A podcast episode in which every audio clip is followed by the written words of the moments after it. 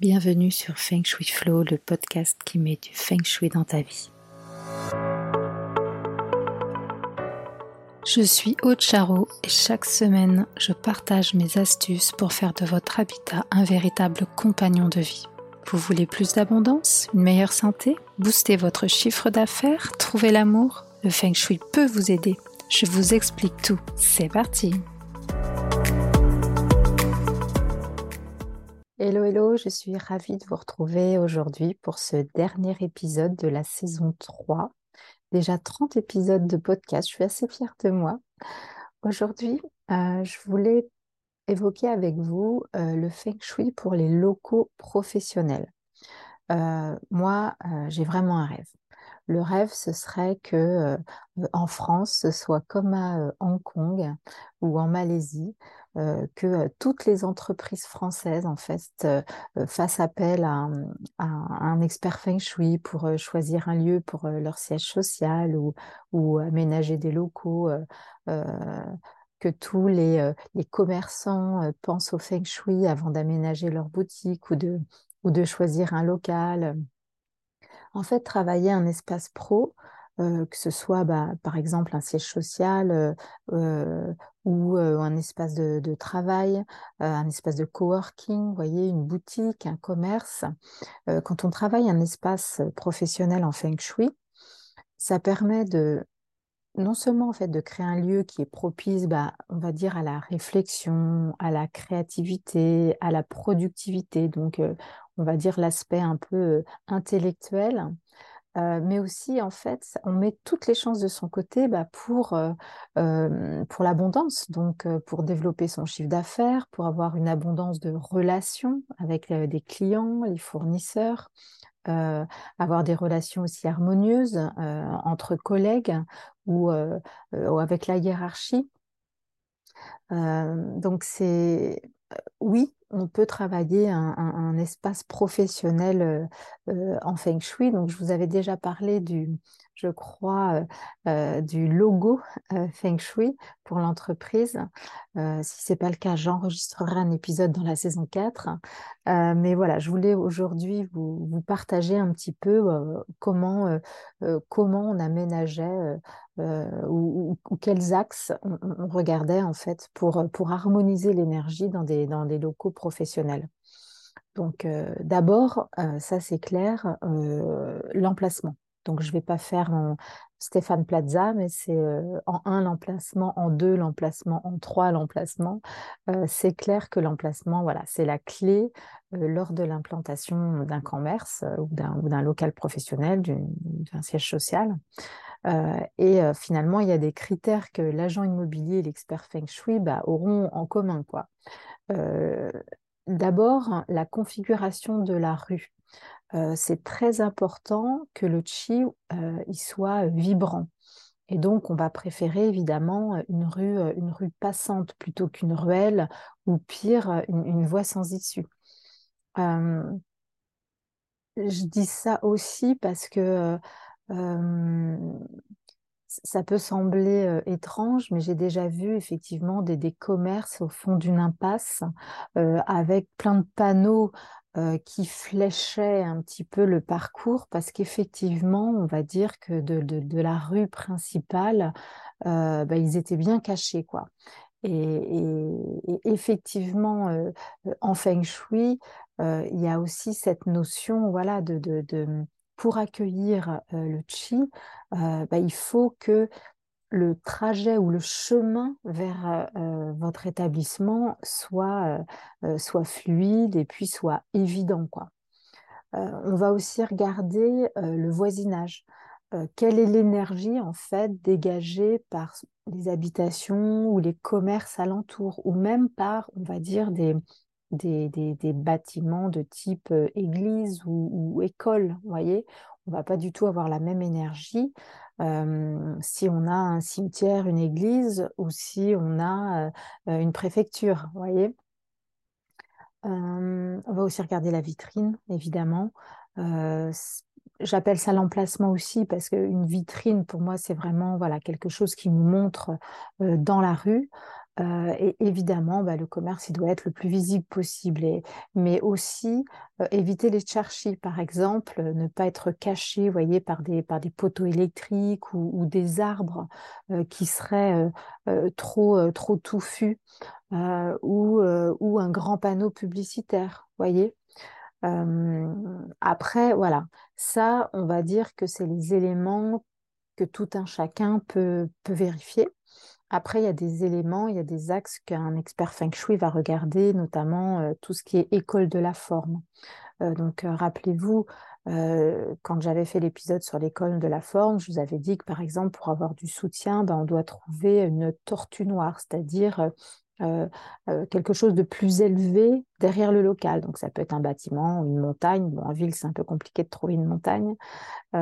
Et pareil, devant, il faut un espace dégagé, en fait, un phénix, pour que le chi puisse s'y accumuler.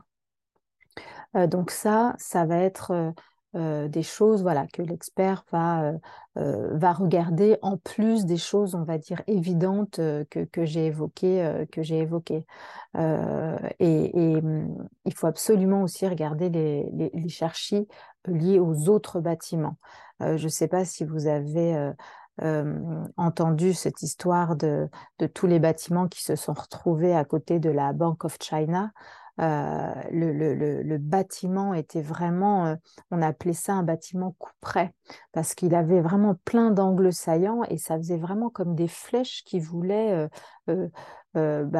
porter préjudice à tous les habitants, tous les bâtiments, pardon, autour de la Bank of China.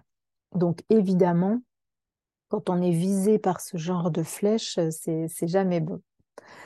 Donc une fois que l'emplacement, on a checké ça, dans le local, il faut aussi accueillir le chi, finalement, comme on accueillerait des clients ou des partenaires, voyez.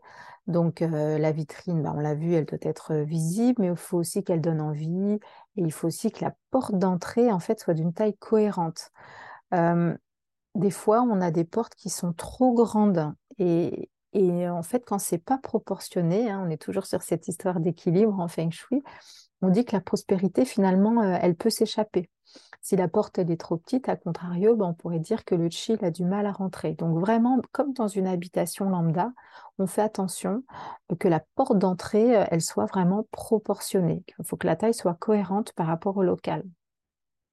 On évite aussi également de mettre un miroir face à la porte d'entrée, puisque ce serait comme dire à l'énergie, salut et puis au revoir.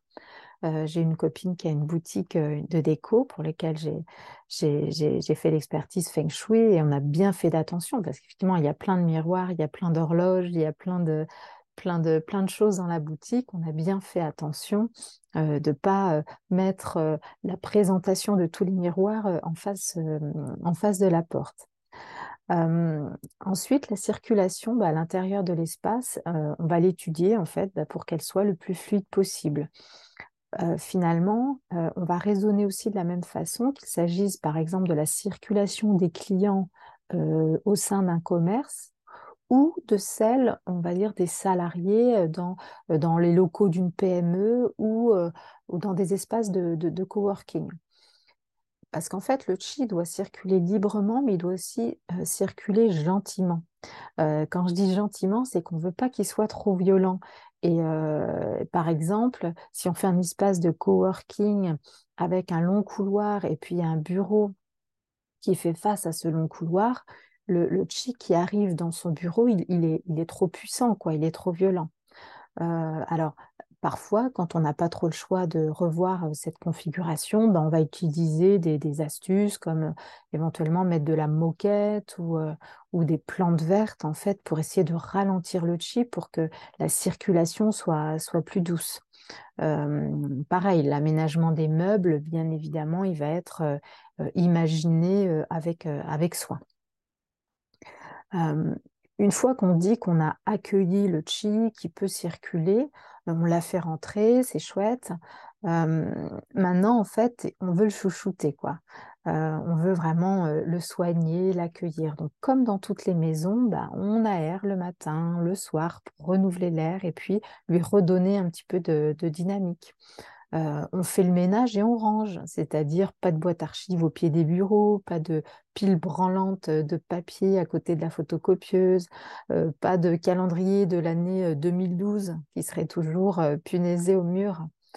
On peut aussi mettre des diffuseurs de parfums d'ambiance. Vraiment, vous vous rappelez, hein, quand je vous ai parlé du chi, un air frais, un air qui sent bon, c'est un shang-chi. Et je trouve que parfois, on s'en prive un peu dans les espaces professionnels.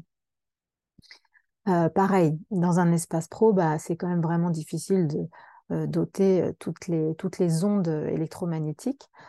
Mais on peut quand même essayer de les limiter au maximum. Il y a des moyens de gérer ça. Et puis, on utilise aussi des plantes dépolluantes et puis pas des fausses plantes vertes en plastoc. C'est quand même mieux, quoi.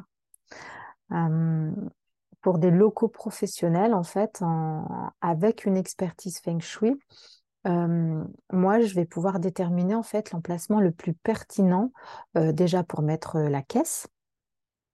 Ça, c'est pour une boutique, on va dire, mais pour une PME, par exemple, chaque service va se voir attribuer une place qui va être la plus judicieuse au regard de l'expertise, parce qu'on n'a pas les mêmes énergies de travail quand on fait de la compta, du commercial, du marketing, de la R&D, vous voyez.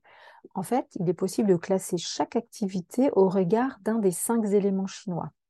Et du coup, ça va nous aider, quand on aura posé le pakwa sur le local, à affecter certains espaces à certaines activités.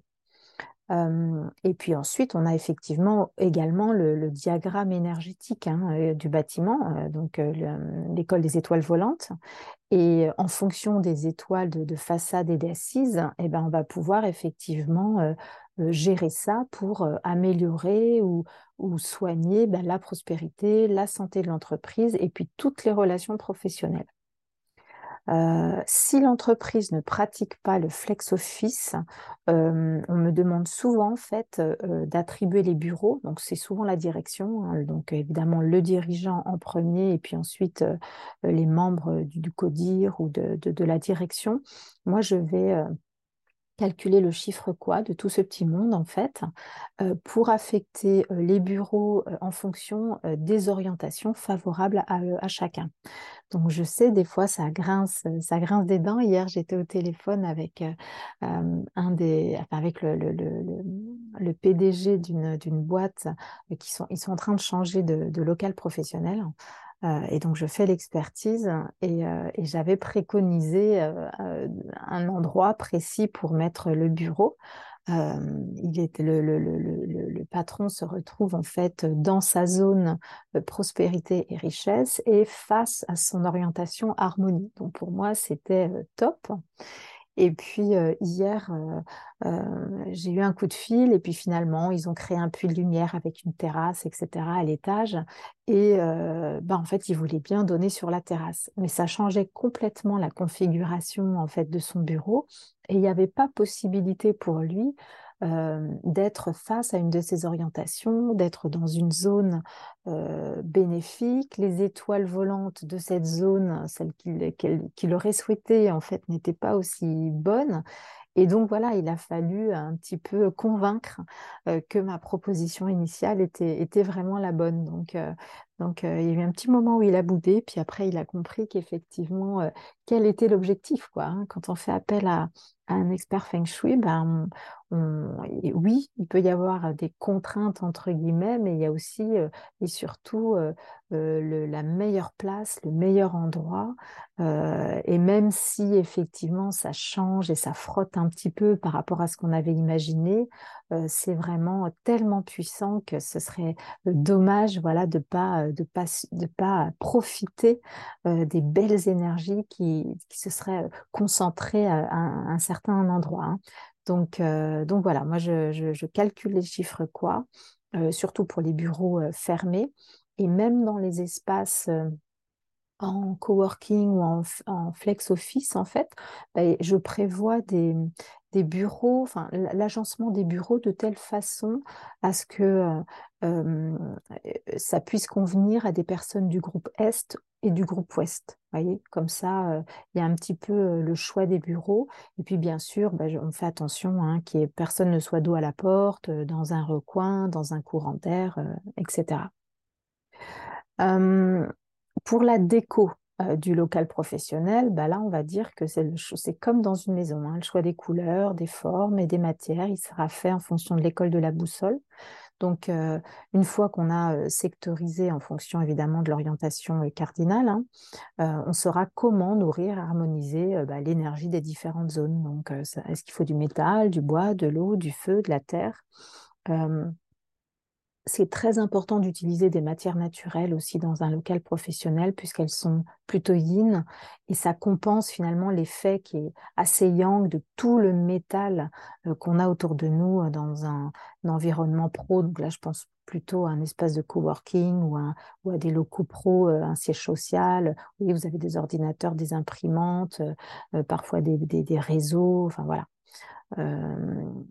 Pour la déco aussi, ce que je voudrais ajouter, c'est qu'on peut ajouter des tableaux, aussi des statues ou des œuvres d'art qui renferment une symbolique. Mais cette symbolique reliée aux objectifs de l'entreprise, reliée à ses valeurs ou à sa mission. C'est important, puisqu'en fait, les tableaux, je vois beaucoup de tableaux très abstraits et parfois pas très joyeux en fait dans les entreprises, des trucs un peu très minimalistes qui sont pas pleins de belles énergies quoi. Donc c'est vraiment dommage, de ne pas profiter des symboliques des tableaux pour pas nourrir finalement les valeurs de l'entreprise quoi.